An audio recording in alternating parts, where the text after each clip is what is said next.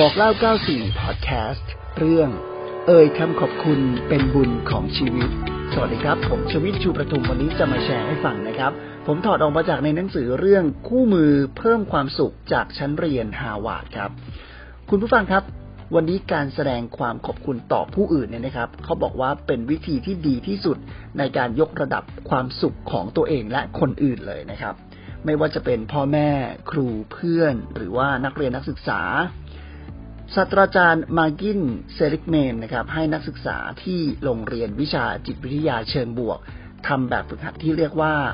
การเยี่ยมเยียนเพื่อแสดงความขอบคุณครับ โดยการเขียนจดหมายแสดงความขอบคุณ ใครสักคนที่เคยช่วยเหลือพวกเขานะครับ จากนั้นก็ไปเยี่ยมเยียนคนคนนั้น และอ่านจดหมายฉบับนั้นให้เขาฟังเซริกเมนและนักศึกษากล่าวว่าผลที่ได้จากการทำแบบฝึกหัดนี้น่าทึ่งมากครับ ทั้งในแง่ของประโยชน์ที่เกิดกับผู้ให้ ผู้รับและความสัมพันธ์ของพวกเขา งานวิจัยเกี่ยวกับเรื่องนี้ครับจัดทำขึ้นในภายหลังที่ยืนยันเช่นนั้นเหมือนกันนะครับ เขาบอกว่าเขามอบหมายให้นักศึกษาทำแบบฝึกหัดนี้เช่นกัน และหลายครั้งก็ประทับใจจนน้ำตารื้นเลยนะครับ เมื่อได้ฟังการรายงานผลของนักศึกษา เช่น พ่อกอดลูกเป็นครั้งแรกในรอบสิบปี มิตรภาพที่จืดจางไปหลายปีได้รับการรื้อฟื้นขึ้นมาใหม่ และที่ปรึกษาเดินออกจากห้องประชุมอย่างสบายใจจนดูเด็กลงกว่าเดิมหลายปีเลยนะครับพลังของความรู้สึกขอบคุณนั้นยิ่งใหญ่มากนะครับ ถึงจะมีวิธีมากมายในการแสดงความรู้สึกขอบคุณ แต่การเขียนจดหมายขอบคุณให้ใครสักคน โดยเฉพาะแล้วอ่านให้เขาฟังดัง ๆ เนี่ยนะครับ เป็นวิธีที่ทรงพลังมากเป็นพิเศษเลยก็ว่าได้ เขาบอกว่าให้ให้มีแบบฝึกหัดนะครับคุณผู้ฟังให้นึกถึงใครสักคนหนึ่งที่เรารู้สึกขอบคุณซาบซึ้งในตัวเขา แล้วก็ความรู้สึกขอบคุณในเรื่องใดก็ให้เขียนออกมาเลยนะครับ เขียนออกมาเลย แล้วก็มีในเรื่องของการบันทึกสิ่งที่รู้สึกขอบคุณประจำสัปดาห์ด้วยนะครับ ว่าสัปดาห์นี้ฉันรู้สึกขอบคุณอะไรบ้าง และใครบ้าง ก็เขียนลงมานะครับ มีแบบฝึกหัดด้วยนะครับ คุณผู้ฟังเผื่อเอาไปลองทำกันดูฮะ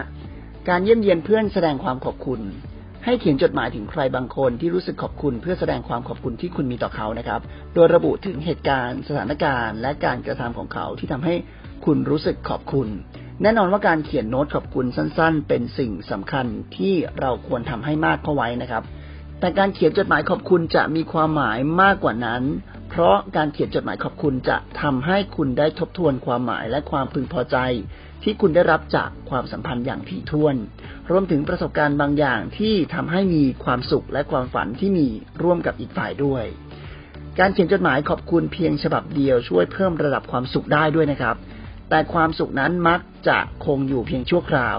เขาบอกว่าหากต้องการผลลัพธ์ของการเขียนจดหมาย และการเยี่ยมเยียนเพื่อแสดงความขอบคุณคงอยู่ยาวนานนะครับ เราต้องทำให้มันเป็นกิจวัตรหากเขียนจดหมายขอบคุณได้ทุกสัปดาห์ก็จะดีที่สุดนะครับ แต่เขียน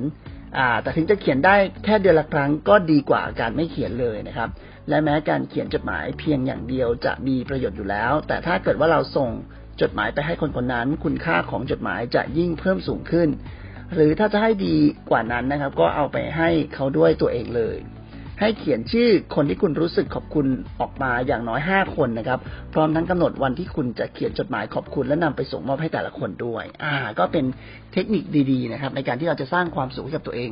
อย่างน้อยๆนะครับ ก็ใช้วิธีการเอ่ยคำขอบคุณให้ผู้อื่นในทุกๆวันนะครับ เวลาเราขอบคุณใครเนี่ย ก็รู้สึกเหมือนเราเนี่ยให้เกียรติเขามีความรู้สึกขอบคุณคิดถึงสิ่งดีๆ ของคนคนนั้นนะครับ มันก็ทำให้ความสุขเนี่ยกลับมาหาเราเช่นกัน วันนี้เวลาหมดแล้วนะครับ ถ้าใครคิดว่าข้อมูลเหล่านี้เป็นประโยชน์ฝากกดติดตาม TV5 HD ออนไลน์ในทุกแพลตฟอร์มด้วยนะครับ www.tv5hd.com ททบ5นำคุณค่าสู่สังคมไทย